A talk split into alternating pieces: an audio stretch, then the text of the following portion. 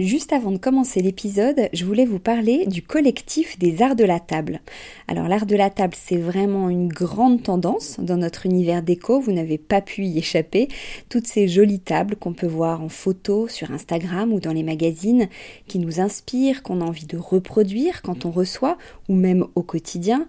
Tous ces chefs et ces restaurants qui font attention autant au contenu qu'au contenant, et toute cette jolie vaisselle qu'on peut voir dans les boutiques, eh bien c'est tout ça que défend le collectif des arts de la table, qui a pour ambition donc de promouvoir et de valoriser la filière française des arts de la table.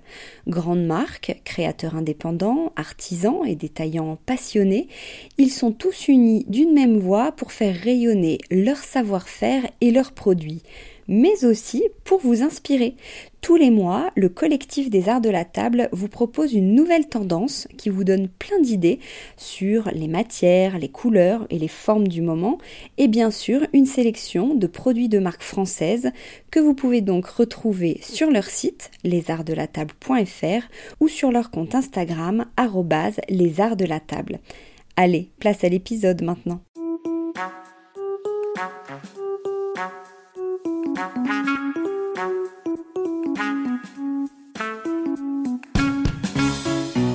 Bienvenue dans Fresh, la nouvelle émission de Décodeur avec Madine Design, la e-boutique numéro 1 du design iconique d'hier et de demain.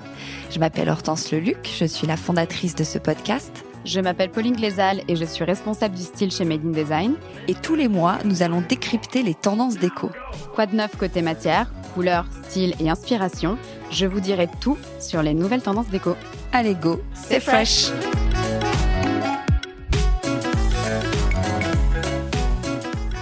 Salut Pauline. Salut Hortense. Alors le mois dernier, on avait parlé des grandes tendances déco de la rentrée. C'est un épisode d'ailleurs qui a beaucoup plu. Alors de quoi, bah, de quoi parle-t-on aujourd'hui? Alors aujourd'hui, je vais te parler d'épure et de spiritualité. Euh, je pense que tu l'auras remarqué, euh, il y a un grand engouement euh, pour le bien-être intérieur. il y a de plus en plus de personnes qui s'ouvrent à la médecine douce, aux pratiques spirituelles alternatives comme le yoga. il y a un nouvel attrait pour les pierres et les cristaux aux nombreuses vertus. on parle de spiritualité non religieuse. Et euh, disons que c'est une approche holistique, c'est-à-dire de reconnecter le corps et l'esprit avec l'univers, euh, ce qu'on appelle euh, dans le jargon le tout. Alors moi, ça me parle bien. Je pourrais même faire partie de cette catégorie de personnes. Mais est-ce que tu crois que ça parle à tout le monde? Alors ouais, moi aussi, ça me parle bien. Mais c'est vrai que ça paraît un peu perché comme ça. Mais en fait, pas du tout. Tu vas voir. Bon, parce qu'on est quand même là pour parler de déco. Et bien justement, cette tendance est vraiment en train de s'installer dans nos intérieurs on parle bien du bien-être intérieur, non? Enfin, tu vois, donc le bien-être à l'intérieur. Enfin, en gros, l'habitat se sanctuarise. C'est un refuge décoré ou plutôt habité par des objets qui permettent de mieux nous connecter à l'univers, en fait. Ouais, euh, en fait, tu nous en parlais la, la, dernière fois. On sent un désir de purifier les intérieurs, de libérer l'espace pour respirer, se reconnecter, c'est ça un peu? Ouais, en fait, il y a un réel désir d'apaisement, euh, d'être bien chez soi, et donc automatiquement, il faut commencer par faire le ménage. On se débarrasse euh, de ce qui est encombrant, euh, de ce qui est superflu, pour se concentrer sur ce qui est essentiel. Donc euh, une forme, une matière, une couleur, un faisceau lumineux. Enfin, c'est une tendance qui est très intéressante parce que paradoxalement, en simplifiant les objets, on leur donne plus de sens, euh, on leur donne une âme. Et c'est pour ça que je dis euh, qu'ils ne décorent pas simplement un intérieur, mais qu'ils l'habitent. Hum. Mais comment ça se traduit, cette épure, cette euh, spiritualité dans la déco en termes de, je sais pas, de matière, d'objets, de couleurs? Bah, J'ai envie de commencer par, de, par te parler de matière, parce qu'il y a énormément à dire là-dessus. En fait, il y, a, il y a un grand retour des matières minérales transparentes euh, et translucides. Euh, on a le verre incolore et transparent qui, par exemple, est de nouveau très utilisé, et surtout dans l'immobilier, parce qu'il donne tout de suite cette sensation de légèreté et d'immatériel. On retrouve, par exemple, sur des meubles d'appoint point, euh, mais aussi sur des assises, des tables basses. En fait, ces objets euh, existent sans exister dans l'espace. C'est comme s'ils flottaient un peu comme des, des, âmes fragiles euh, et sculpturales en même temps. Enfin, on est vraiment dans les références du divin, tu vois. Hmm. Et on a un autre matériau qui est très intéressant. Donc, c'est une pierre minérale qui est de plus en plus utilisée, qui est l'albâtre. Et en fait, c'est une pierre qui est hyper jolie parce qu'elle laisse passer la lumière de façon assez floue. C'est comme un marbre blanc translucide, tu vois. vois. mais on a aussi le travertin, dont je t'ai plusieurs fois parlé, qui n'est pas translucide, mais qui est une version plus chaude et plus pauvre, en fait, moins clinquante et, et du coup plus résistante aussi que le marbre. Et ces deux dernières pierres dont, dont je te dont je viens de te parler sont très importantes dans cette tendance parce qu'elles renvoient entre autres euh, aux architectures et aux statues euh, des églises romanes. Tu vois, il y a quelque chose de très religieux là-dedans et donc de pas du tout show-off. Tu vois, on est vraiment dans les purs. Et tu aurais des exemples d'objets? Alors oui, pour l'albâtre, euh, on le retrouve surtout euh, dans le secteur des luminaires. Euh, donc d'habitude, c'est sur les pieds, mais depuis quelques temps, on le retrouve particulièrement sur les abat-jours, justement parce que c'est une matière translucide qui laisse passer cette lumière un peu diaphane comme ça, qui est très apaisante et très propice à la spiritualité. Et pour te donner un exemple, on a euh, euh, cet éditeur euh, espagnol qui s'appelle Carpienne, qui fait des magnifiques luminaires et notamment des lampes sans fil qui ressemblent à des bouteilles en marbre. Elles sont très sculpturales, très lourdes. En fait, c'est vraiment l'idée de la lumière qui se matérialise. Et j'aime bien parler de, de lumière divine. Et en travertin, est-ce que tu aurais un bel objet à nous décrire? Ouais, alors on a euh, une coupe qui est sublime, euh, qui a été designée par Space Copenhagen pour euh, Tradition. Et en fait, elle a été sculptée à même le travertin. Donc elle est très lourde et pourtant extrêmement fine. On dirait un peu un plateau d'offrande Inca, tu vois. et c'est vrai que le travertin, c'est une pierre qui est très minérale et du coup, il y a ces imperfections qui donnent vraiment l'impression d'avoir un peu une antiquité divine entre les mains, tu oui, toutes ces pièces là dont tu nous parles, c'est comme si elles avaient un peu une, aura. Bah complètement, et je dirais que c'est un peu lié à cette couleur, tu vois, ce, beige doré qui est très lumineux. Et dans, le cas de cette coupe, euh, ça, je sais pas, moi ça me rappelle un peu, euh, ça m'évoque un peu un astre, euh, la lune, quoi, tu vois. Mmh. Mais le beige doré, c'est vrai que toutes ces nuances très pâles sont complètement revenues dans la déco. Ouais, alors ces, teintes pâles euh, qui sont des nuances de beige, de blanc, de rose, de gris, euh, en fait on les appelle les neutres. Euh, ce sont des teintes basiques dans le vrai sens du terme, hein, en, en, opposition à acide, comme peut l'être une couleur vive. En fait ce sont des couleurs apaisantes qui s'accordent avec toutes les teintes et les couleurs neutres s'inspirent de la nature un jaune pâle coquille d'œuf, un vert lichen, un gris argile. En fait, ce sont des couleurs qui reposent l'esprit pour mieux se connecter, tu vois. Que dans cette sanctuarisation de l'habitat, on purifie l'espace aussi en le neutralisant et cela passe par la couleur. Hmm. Mais arrête-moi si je me trompe, mais dans les bois, on s'est éclairci aussi. Il y a un vrai retour du bois clair. Oui, complètement. Alors, euh, disons qu'avec la tendance Art déco euh, et puis la tendance 70s, on a beaucoup utilisé des essences de bois foncé, comme le noyer ou euh, même le chêne teinté, qui sont d'ailleurs toujours très utilisés dans la déco. Hein. Mais en adéquation avec ces tendances-là, des bois foncés, on note tout de même un vrai retour du bois clair, qu'on appelle le bois blond, parce qu'il a justement cette jolie teinte beige doré. Donc on a du frêne, du chêne clair, de l'être, du bouleau. Et en fait, euh, ces essences sont moins présentes visuellement. Elles sont plus légères dans un décor. Et euh, en fait, ce sont des, des bois à l'état brut et naturel qui sont moins travaillés, donc plus pauvres, plus rustiques clairement, euh, ils s'inscrivent dans cette nouvelle assaise. Mais c'est une assaise qui est en même temps généreuse, parce qu'on y retrouve quelque chose de traditionnel, de rustique, comme je disais, donc de solide, euh, de familier, donc euh, finalement de très rassurant.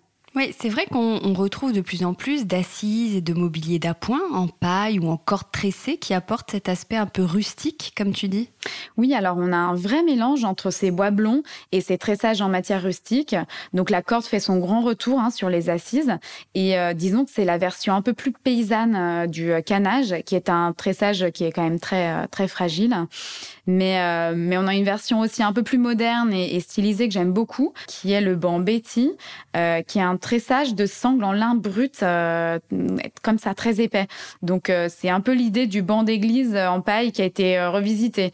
donc on est quand même dans quelque chose de plus minimaliste, de plus moderne.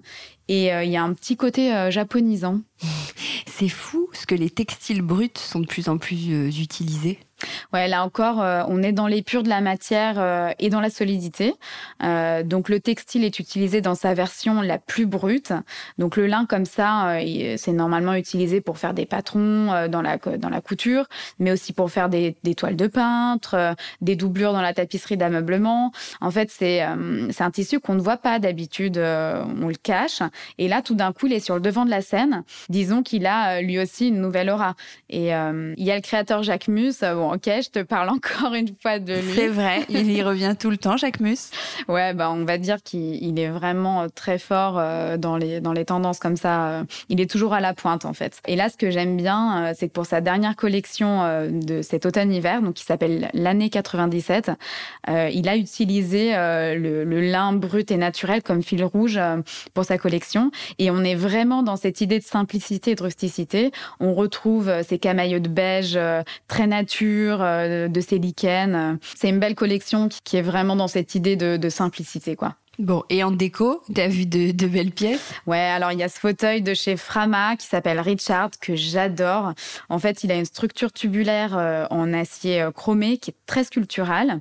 Et il y a simplement deux bandes de toile de lin brut qui forment l'assise euh, et le dossier. Et franchement, il est, il est juste dingue. On dirait un peu une pièce de galerie.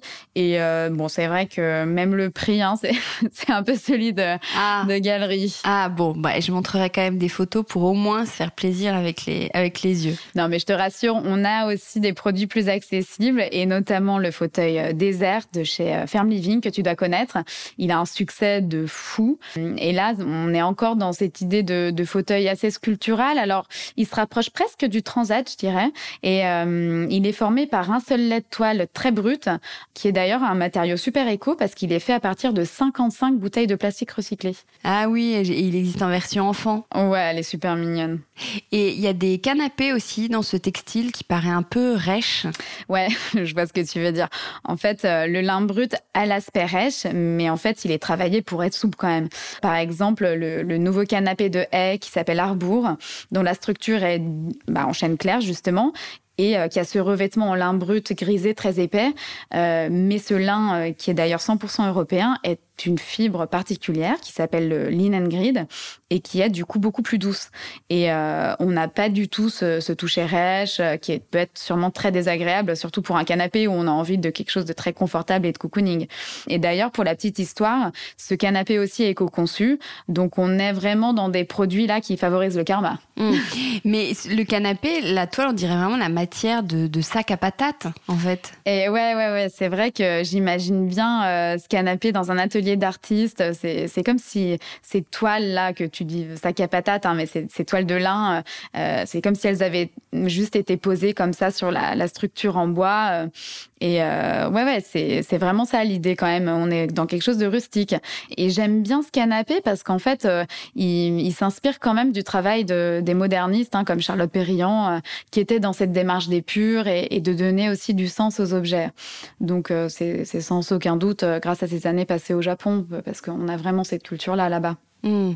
Alors, comment se manifeste la spiritualité à travers ces produits?